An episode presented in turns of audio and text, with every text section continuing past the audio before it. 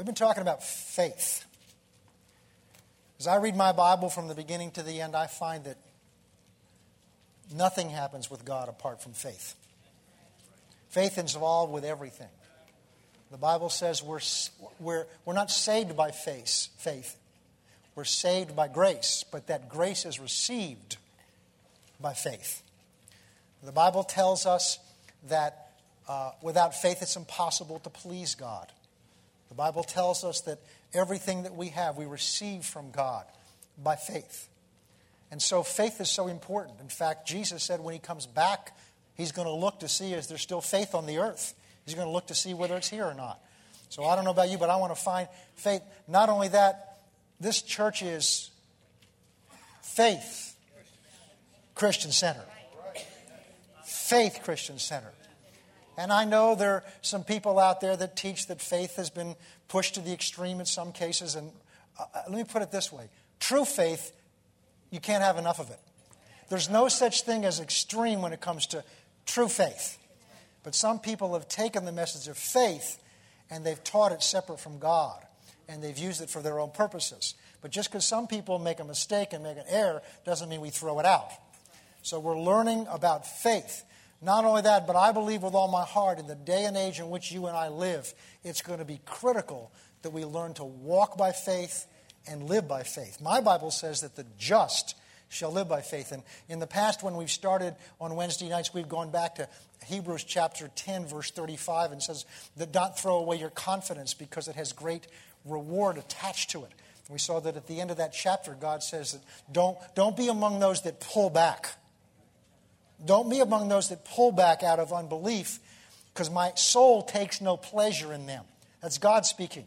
So God says, My soul, He loves us all, but He takes more pleasure in some than others. And what He pleases Him is faith. And if you stop and think about it, what faith is, faith is trusting Him. Faith is trusting God more than you trust what you see. Faith is trusting what God has said more than you trust what you feel or what somebody else says. Now, doesn't that make sense that God would be pleased with people that trust Him and not what they think and what they feel? Especially when He knows what's best and He loves you more than you love yourself. He can do a better job of taking care of you than you can take care of yourself. So, all you're doing is allowing Him to do in your life what He wants to do. But we get in the way. Did I give you enough time to find Mark chapter 11? Okay. Now, this is a story you're all familiar with. Some of you, most of, many of you know these verses by heart. But I want to move on in our talking about studying faith together. What we're going to see here is, uh, verse, starting in verse um, Mark 11, verse 12. Now, the next day, when they be, had come out of Bethany, he, Jesus, was hungry. And seeing from afar a fig tree having leaves, he went to see if perhaps he might find something on it. When he came to it, he found nothing but leaves, for it was not the season for figs. In response, Jesus said to it, Let no one eat fruit from you ever again. And look at the, what the last part of that verse says. And his disciples heard it. Now let's stop this a second. It's interesting because if you read it carefully, you'll feel, realize it'll raise some questions. Because it says, Jesus saw that there were leaves on it and went over to it. And then when he got closer, he saw not only were there leaves on it, but there was nothing on it to eat. And then it goes on and says, because it's not the season for figs. Well, then why did he go over? Have you ever thought of that? I mean, everybody knew it wasn't the time to produce figs. And Jesus walks over to the tree to see if there's figs on it. And lo and behold, shockingly, there are no figs because it's not the season for figs. And then he gets ticked off at it and curses it. What's that all about? Well, are, the Bible doesn't tell us other than what he, we're going to go on to see. There's a lesson in that. There are a number of commentators that will tell you, if you study it, that Jesus is trying to say something about Israel that Israel, although it had, it had the signs of life of leaves, it wasn't producing the true fruit of, of, of a relationship with God and of righteousness. that may be so, but it doesn't tell us that's what it's doing. But what it does say is this it says, and the disciples heard it. So let's just go with what we know. I'm not saying they're wrong, but let's just go with what we do know. Now, I mention that because I want you to learn to read your Bible carefully and ask questions. There's nothing wrong with asking questions. I've had some people come and say, Pastor, why does it say that? And if I don't know, I'll tell you, I don't know. And if I have time and I think it's important, I'll go look it up and see if I can find out. Sometimes I've just got to go to God and say, Show me. A lot of the insights I get, I just because I take it to God and say, Show me. So you understand the author of the book lives in you? So you can ask him questions. In fact, they want you to ask him questions. What does that mean? Don't just read it, and if you don't understand, just pass over it. Go talk to the author. He lives in you. And one of his purposes is to teach you what it means. And so, so I want you to learn to read it carefully. Because when you do that, when you ask questions, that's when he can begin to show you answers. Amen. So, one of the things we do know is it says at the end of this verse, and the disciples heard him. So, what we know is Jesus went over to the tree, knowing ahead of time it wouldn't have figs. Seeing that there are no figs there, he curses the thing. And his disciples heard him curse it. Now let's see what happens. Because what we're going to see, and what we do know, is they heard this. They saw what he did. Then they see the results, and now they ask him questions about it. It may be he did it at this time because he wanted to teach them something about prayer. So, verse 15 down through verse 18, he goes into the temple. It is interesting because what he does is he gets upset at the people in the temple. Verse 17 says, is it not, 17 he says, Is it not written, My house shall be called a house of prayer for all nations, but you have made it a den of thieves. And now, verse 20. Now, in the morning, as they passed by, they saw the fig tree, notice this, dried up from its roots. Now, What's in the Bible is in there is important. So when it says dried up from its roots, there's got to be some significance to that. I have some crabgrass that's found a way to break through a crack in my driveway. So I went and got some weed killer. And yesterday, I think it was, I went and sprayed that grass because I could rip it up, but it's going to grow back. So I sprayed the grass because I want to kill it at its roots. I went out and looked at it today. It still looks green. now, my wife had sprayed some crabgrass that had creeping out in a patio we had. And two or three days later, because at first it was green the next day, but two or three days later, it came out and it was all brown. Why? Because what has to happen is the, you spray the leaves the leaves absorb the poison and it has to work its way down because you want to kill it at the roots. But the point is, that takes some time. Jesus didn't spray Weed B Gon on the fig tree, he spoke to it. And when they came by the next morning, the tree isn't dead because they've done some test on the roots. There's evidence the tree is dead because the leaves are all withered up. So it's dead from the roots up. The significance is it happened supernaturally. Well, obviously it happened supernaturally. He spoke to it anyway. But the point is, it happened almost immediately, and the thing was dead from its roots, and that got the disciples' attention. All right? Now he's going to use this as an opportunity to teach his own disciples. They saw the fig tree. So we see in verse 14, they heard him curse it. Now in verse 20, they see the results of what his curse or his prayer did. Verse 21 And Peter, remembering him, said to him, Rabbi, look, the fig tree which you cursed has withered. Now notice this happened as they're passing by the tree. So if Jesus, Peter hadn't opened his mouth, they would have kept on walking. So, first of all, we understand Jesus wasn't startled. That's right. Come on. So he didn't go by the day before, stop. May no man eat fruit of you again. Notice he didn't jump up and down and spit. He didn't scream and yell and work up a lot of emotion. He just said, May no man eat fruit of you again. He didn't call it nasty names. Kind of like when God in Genesis 1 says, Let there be light. He didn't have to jump up and down shunda, shunda, shunda, you know, work and you know, work up all the emotion. He just opened his mouth. Has confidence in his own authority. Jesus just walks by and says, No man's going to eat of you again. And just keeps on going. The disciples heard what he said. Jesus goes into the city. The next morning, because he must have left at night, they come back by again. So they come back by. The tree's there. It's all withered up from the roots. Jesus is going to walk on by. See, he's not surprised to see it because he actually believed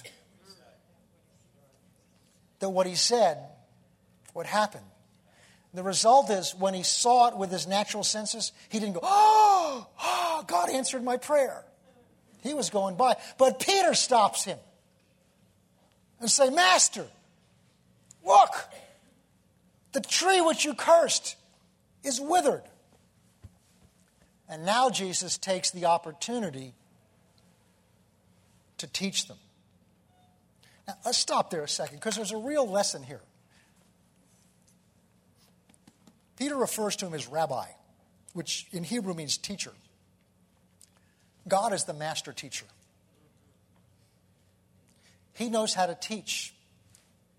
And the method that he is instructed in the Old Testament for fathers to teach their children was to have them memorize the scriptures. And he said, then when they ask you what it means, then you teach them what it means. Have you ever noticed that we don't?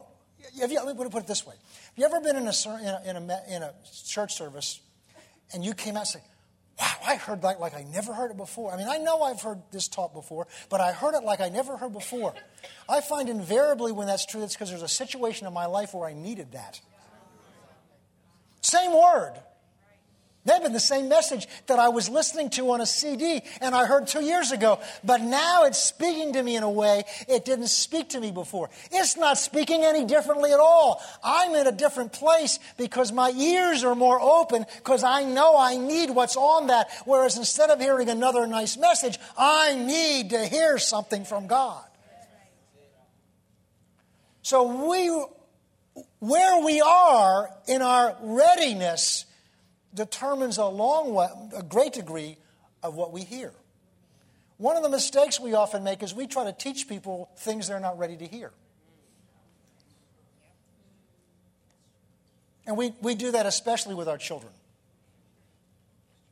And so here Jesus does something, and he doesn't stop and teach them on it until Peter asks him a question.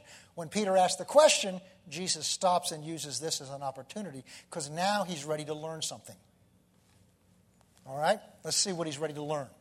So Jesus is now going to teach them something based on what he just did. Look at Peter's question.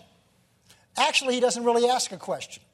Peter, remembering, said to him, Rabbi, look, the fig tree which you cursed has withered away. Now look at verse 22. And Jesus answered. Stop there a second.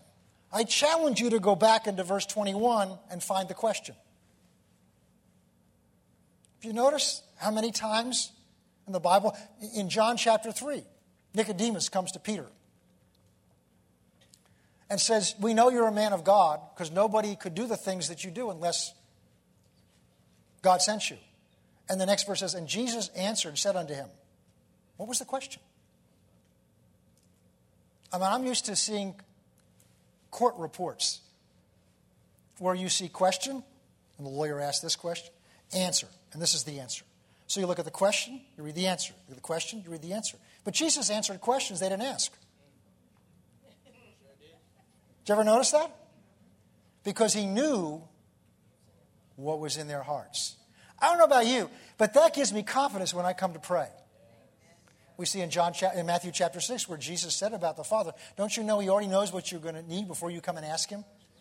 So why do we hold back in prayer? Are we afraid he's not going to understand us? Or really, if he only understood me, he knows every he knows more about you than you do. He knows the questions that are in your heart you don't know you have. And if you'll get close to him and open up, he'll answer questions you didn't even know you had. So he answered them. Let's see what his answer is. I mean, we all know that, pretty much know this by heart, but we're going to go through this because there's a very important thing in here I want to see. We talked a little bit about this, I think, last time. Jesus answered and said to them, Have faith in God. Now, literally in the Greek, it says, Have faith, have God's faith. But almost every translation translates it, and it's really what makes sense there have faith in God. And we've talked a little bit about this before, and I want to kind of kick off from here tonight. Notice what he did. This is in my Bible, it's in red, which means Jesus said it. Notice what he does not say. He does not say, have faith in how you pray. Notice he does not say, have, he does not say, have faith in your faith. This is very important. You need to be able to identify what you put your trust in. When you came in here tonight and you sat in that blue chair, you made a determination to trust that chair. You didn't trust the chair next to you. You didn't trust the chair in front of you. You specifically trusted that chair that you put yourself in. So it's important to be able to identify. I know this may sound simple to you, but this is where many people miss it. They don't know what their faith is in. They just know I'm supposed to have faith. You can't have faith in, you can't just have faith because by the very nature of it, it's in something or in someone. Faith is believing what someone told you or what someone said they're going to do. So without the someone, there's nothing to have faith in. So if your faith is not in God, who is it in? Is it in you? A lot of times it is. Because we know the things we're supposed to do. Well, I'm supposed to say this. I'm not supposed to say this. I'm supposed to be believing this. I'm not supposed to be believing that. I should have done this, but I didn't do it, God. I'm sorry. Will you please heal me anyway? All of that notice that focuses on me and what I'm doing or not doing. It's interesting because if you look through the ministry of Jesus, he didn't heal people based on their qualifications. He didn't even only heal the Jews. There was a woman that came to him. She was, she was a Gentile. She was from uh, Syrophoenicia. She came to him, said, My daughter is, is terribly tormented by demons. And Jesus answered and said, I, I didn't come, I didn't come to feed the dogs, meaning the Gentiles. And she stands up to him and says, Yeah, but at least the dogs get to eat the crumbs that fall from the table. And he said, Woman, your faith is great. I mentioned to you before, there are only two people in the Bible that I know of that Jesus said they had great faith, and neither of, none of them were, neither of them were Jews. They were Gentiles. There was this woman, and then there was the centurion, the Roman officer. Have faith, not in your faith, not in how you prayed, not in your mother in law, not in your pastor, not in your spouse. Have faith in God. And we've talked about, well, what should I be having faith in God? Well, Numbers 23 19 says, God is not a man that he should lie, neither is the Son of Man that he should repent. Has he not said it, and shall he not bring it to pass? We've established before in other series that God not only does not lie, God cannot lie. It is impossible for God to lie. John 17, 17, Jesus says, Sanctify them through thy word. Thy word is truth. He's not saying God tells the truth. What he's saying is truth is whatever comes out of God's mouth. So even if God tried to lie, that's now the truth. So God cannot lie. So why can I have faith in his word? It's the truth. He cannot lie. We've also looked at his character. God is, is, is, is generous beyond what that word can begin to mean to you. The Bible says in John chapter 10, verse 10, Jesus said, I have come that you might have life. And that literally in the Greek says super, super abundantly to overflowing. In Ephesians chapter 3, one of my favorite verses says, says that God will, do, God will do exceedingly abundantly beyond all you can ask or think. Romans 8:32, God says about himself, Paul says about God, he who spared not his own son, but delivered him up from us all, how will he not also together with him freely give us all things?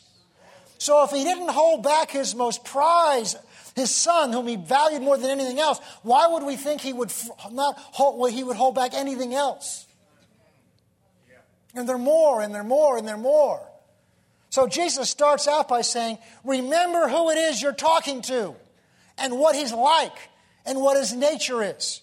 If you notice in the model of prayers that you see in the New Testament, in Acts chapter 4, in Jesus' prayers, in other prayers, they'll start out by talking about, to God about what He's like and what He's done. Why are they doing that? First of all, they're, they're getting their focus on who He is and what He can do. Think about that. Just think for a moment. Close your eyes just for a moment. Think about, I want you to take a moment and think about the greatest need in your life right now and be as specific as you can. The greatest need in your life. All right, now open your eyes. The Bible tells us that there's nothing that's hard for God what you've just identified, He can do like that. If He can say, let there be, and all of this comes into existence, and it's all still held in existence by the power of that word thousands of years ago, let that be, whatever you just named is easy for Him. Is easy for Him. It's easy for Him. It's easy for Him. If you read the scriptures correctly, you'll see that Jesus did such things as when he healed people, he also took people who were maimed. That word literally means limbs missing. And they were made whole. I've known of people that have prayed over people and limbs have grown out. Our mind balks at that, but see, our mind limits God. That's why He does exceeding abundantly beyond all you can ask or think. God's not limited by what you and I can ask or think. That's really where He begins. And so Jesus is saying, first of all, get your eyes off of the tree Get your eyes off of yourself. Get your eyes off of the circumstances. Get your eyes off of what you just named. Get your eyes off of your biggest problem. Get your eyes off of your biggest lack. Get your eyes off what you can't do. Get your eyes off of this government. Get your eyes off of the news. Get your eyes off of anything you can see, hear, feel, touch, or taste. And get your eyes on God and what God can do and what God's like and what God. Have faith in God. And what He's like and what He wants to do. And now, to help them with that, look at what he goes on to say Have faith in God. Well, we could spend weeks there. For assuredly, or verily I say unto you. Now, that word in Greek means, I'm telling you the truth. Now, here's a man who can't lie, who's going to start out teaching them something by saying, I'm telling you the truth. So he's getting their attention. It's not like sometimes he told them the truth and sometimes he doesn't. Not like, well, we won't go there. I have people come to you, well, well, Pastor, to tell the truth, it's like, well, don't you always? I mean, if you got to tell me that now you're telling me the truth, begins to raise questions about when you don't say that. It's kind of like where Paul says, let your yes be yes and your no be no, or Jesus saying that. Anything beyond that sin. I'm not saying that's sin, but I'm saying we should know that we're telling the truth.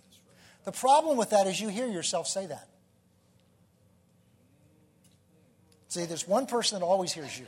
That's you. Course, God does. So when you say, well, this time I'm telling the truth, it just creates an image in your mind that if, right? sometimes it's just habit.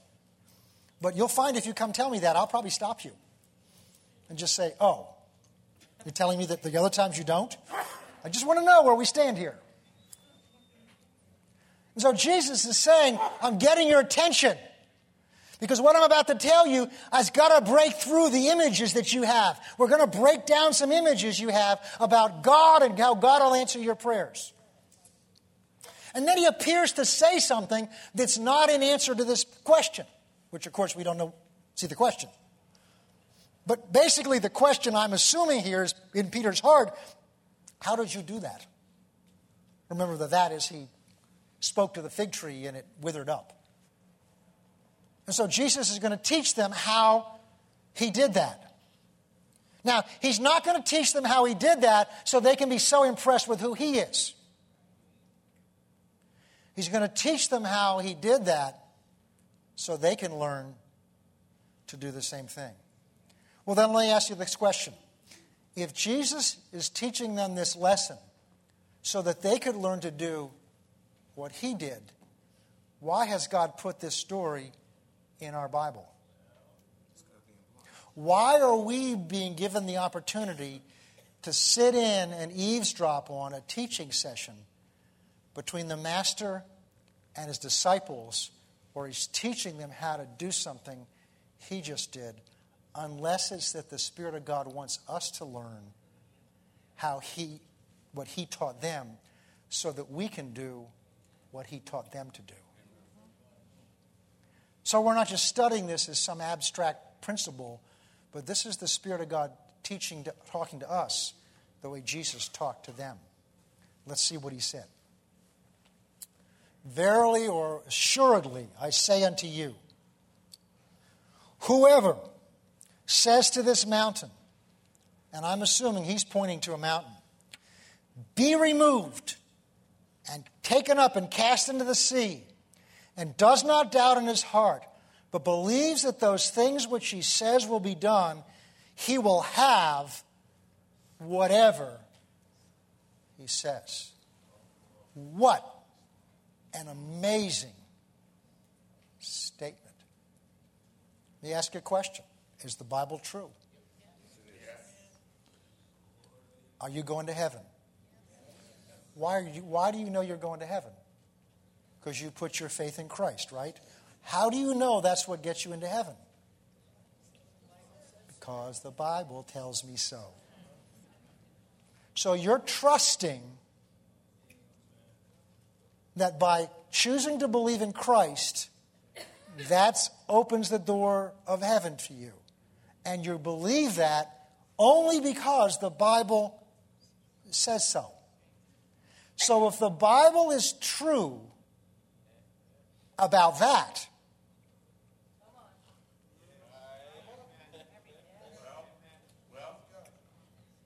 If the Bible's true about that,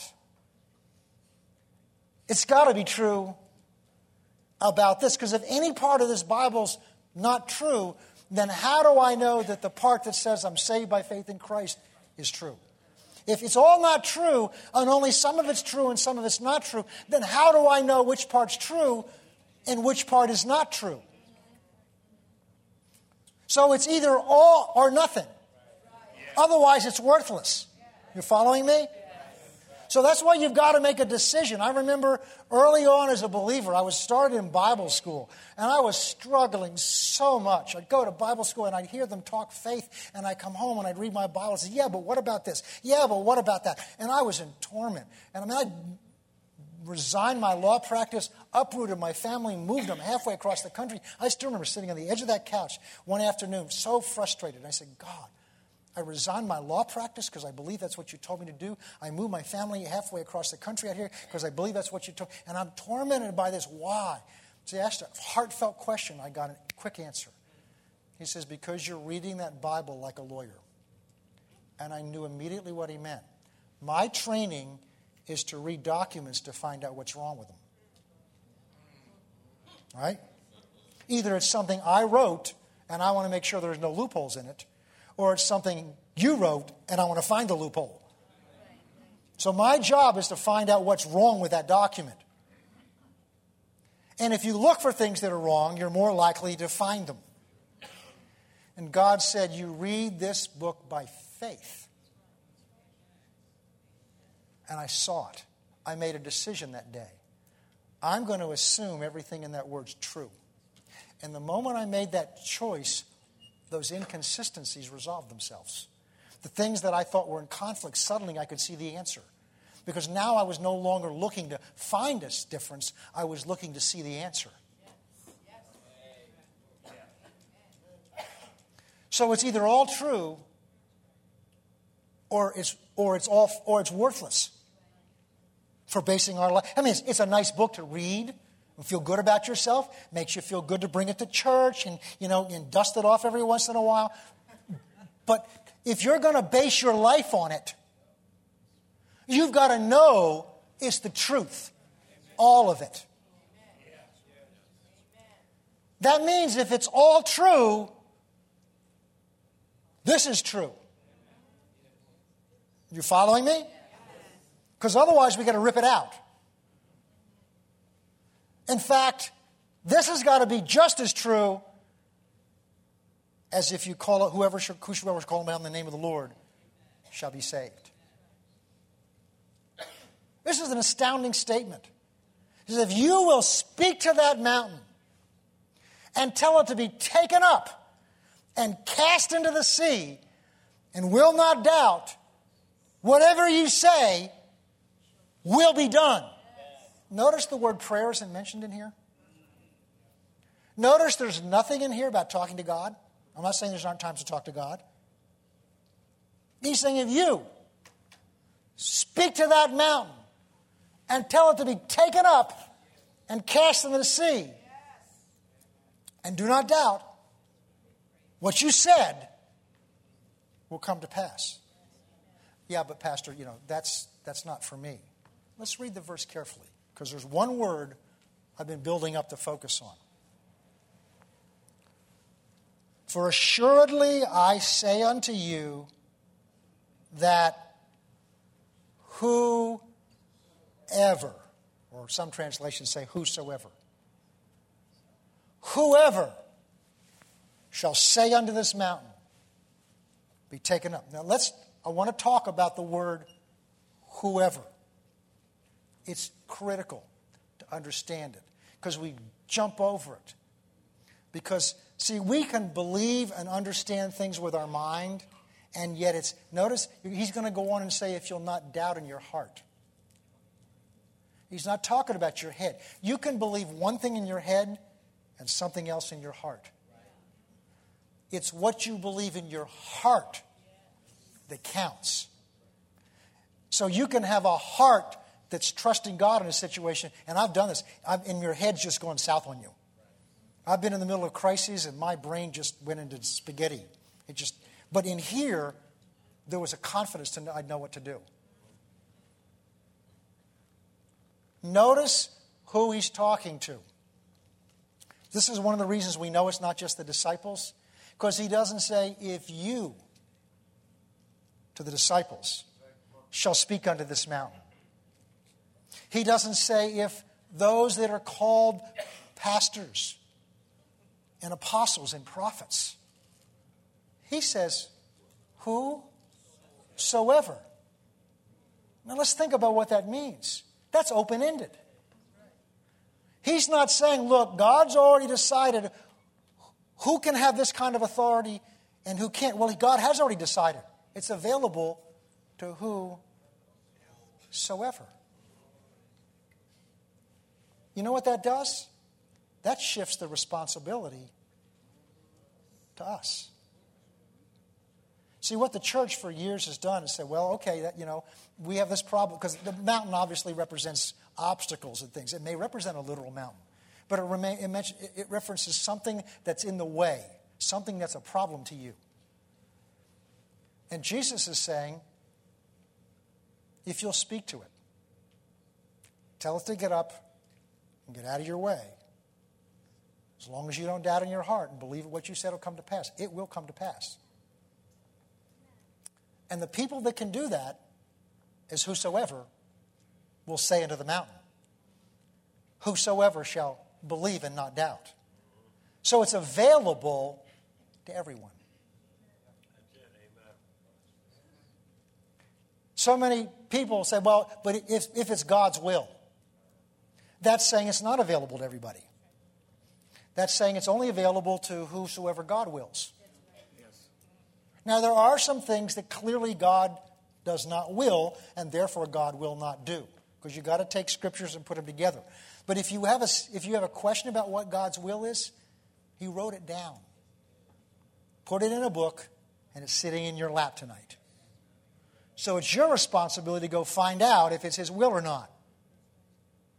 But Jesus is saying, Whosoever shall say, Well, would God really do that? Of course, we understand that all the time. Go with me to John chapter 3.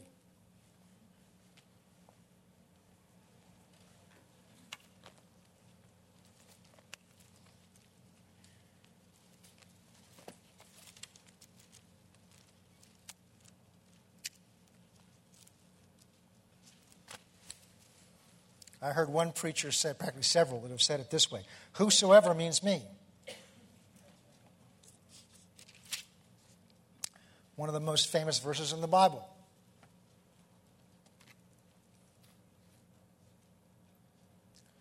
Verse 16 For God so loved the church that he get what?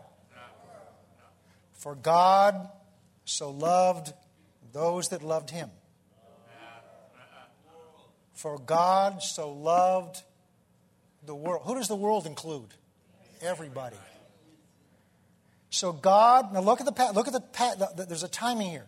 For God so loved everybody that he promised to give his only begotten son to whoever would doesn't say that, does it? It says, For God so loved the world that he gave. So look at the order here. God loved, and who did he love? Everybody. No partiality with God.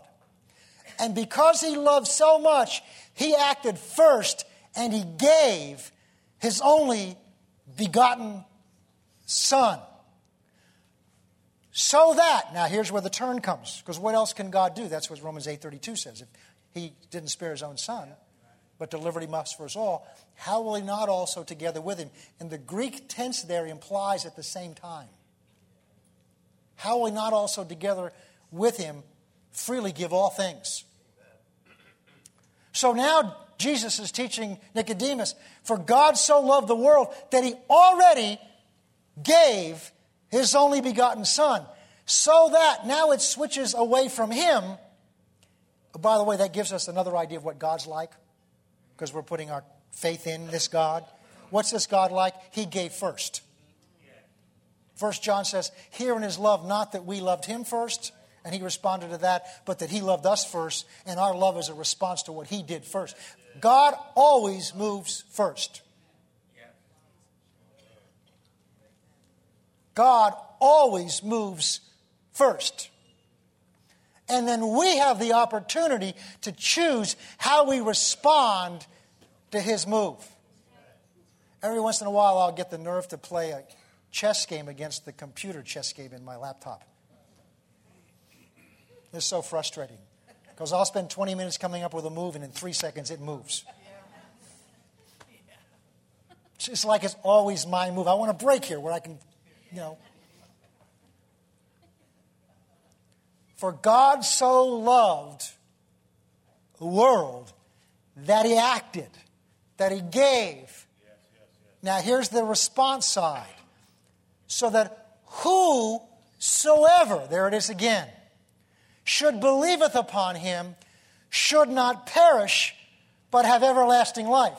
So God paid for, provided, and delivered in Christ enough love and enough grace to save everyone that ever lived and made him available to everyone that ever lived so that now the choice is up to us of whether we receive that gift or not. So if God did that with salvation, and we don't get all shook up because we are saved and people we know are saved, but there are people out there that say no, we don't say, well, I guess it wasn't God's will. I mean, after all, they didn't end up saved, so it must have not been God's will. You cannot tell what God's will is like by looking with what we do with the choice to respond to Him.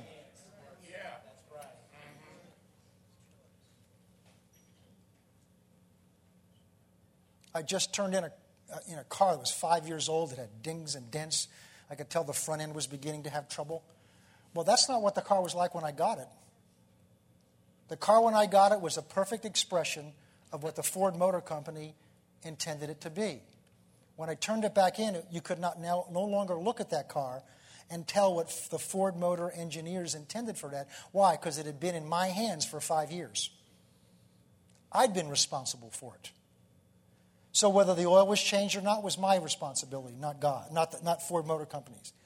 Whether there was rust in it, there wasn't. But if there was rust in it, it wasn't Ford Motor Company's fault. It was what I did with it or didn't do to it. It was entrusted to me. So now something's been put in my hands. I now have a response to a response to this. And what we do is we decide what God's like by looking at what people do in response to what He's done for them.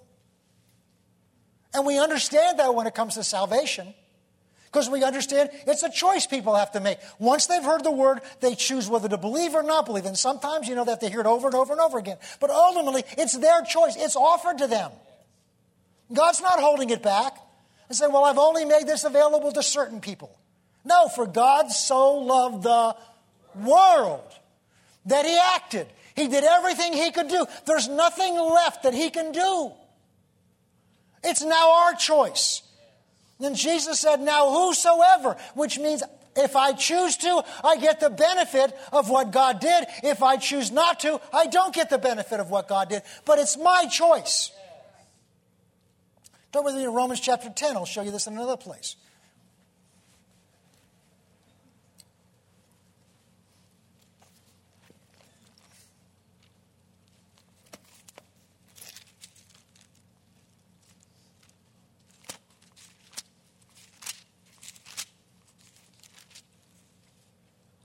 Verse 6. For the righteousness, basically, that we receive by faith, speaks in this way Do not say in your heart, Who will ascend into heaven? That is to bring Christ down from above. Or who will descend into the abyss? That is to bring Christ up from the dead. In other words, he's saying here, faith does not talk this way. It doesn't say, God, do something. Send Christ down. Or raise him from the dead. It doesn't talk that way. Why? God's already sent him and already raised him from the dead. God's done his part. Then what does faith say? How does faith talk? Verse 8. But what does it say? The word, that is the word of faith, is near you it's in your mouth. It's in your heart. In other words, the response to what God has done is in your heart. And it's in your mouth. Now, here's what he encourages us to do with it. Therefore, verse 9, uh, verse, excuse me, verse 8. But what does it say? The word is near you, in your mouth and in your heart. That is the word of faith which we preach. And how is what does it work? How does it work? That if you confess with your mouth the Lord Jesus and you believe in your heart that God raised him from the dead, you will be saved. That's the other side of John 3:16. John 3:16 says that for God so loved the world that he gave his son, but whosoever believes upon him. And here it says, and calls upon him. So Paul is saying, don't say, God, send him down here. Don't say, God, raise him from the dead. He's already done that. The word of faith says this the answer's in your heart and the answer's in your mouth. You've got to choose to believe what he did, and you've got to choose to respond to that belief by saying something, making a confession of who he is. The word confess literally means to agree with and to claim as yours. When you confess a sin, what are you doing? You're accepting ownership of that. When you confess Jesus as Lord, you're accepting Him with your words. You're reaching out and accepting a gift that God gave, but He gave first. But my side of it is to receive it. And His gift is available to whosoever will believe. For the word is near you, in your heart and in your mouth.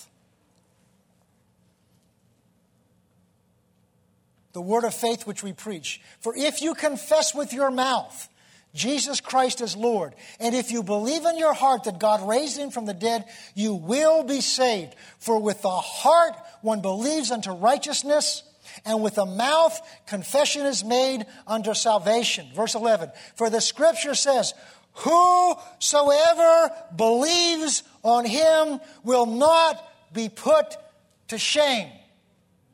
Are there people that will be put to shame? Yes, but not whosoever chooses to believe on him. The choice is ours. The point here is whosoever means it's available to everyone, but you must choose to operate and accept what he's offering. That's how you were saved. You could have heard it and just sat there and said, That's interesting and you heard the word, but you had to be a whosoever that not only believed, but made the confession or accepted the gift. In the same way, Jesus is saying to his disciples, What I did is available to whosoever will do what I did. Not special Christians, not Christians that have a special level of faith. It's whosoever will simply do what I'm about to tell you to do. Whosoever. Whosoever means you. Whosoever means me. But it means I choose whether it's me or not.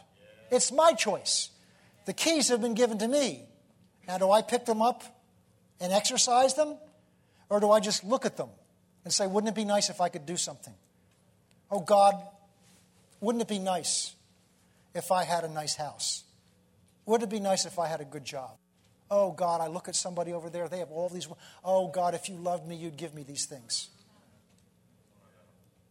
God says, Whosoever shall say. God's telling us, I've done my part. I've acted. When we get into studying the blood covenant, what you'll see in there, the blood covenant means God's done it. The food's on the table. The food's there. But you got to choose to pick it up and eat it.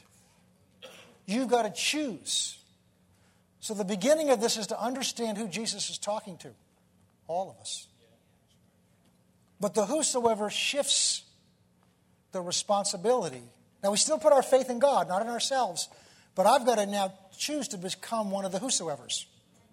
So instead of looking at the problem and saying, and bemoaning the problem, saying, oh, if this would only change, if I could only have this, if I could only get a better job, if I could only get a better spouse, if I could only get a better car, if I could only do the, if I could only, if I could only, only.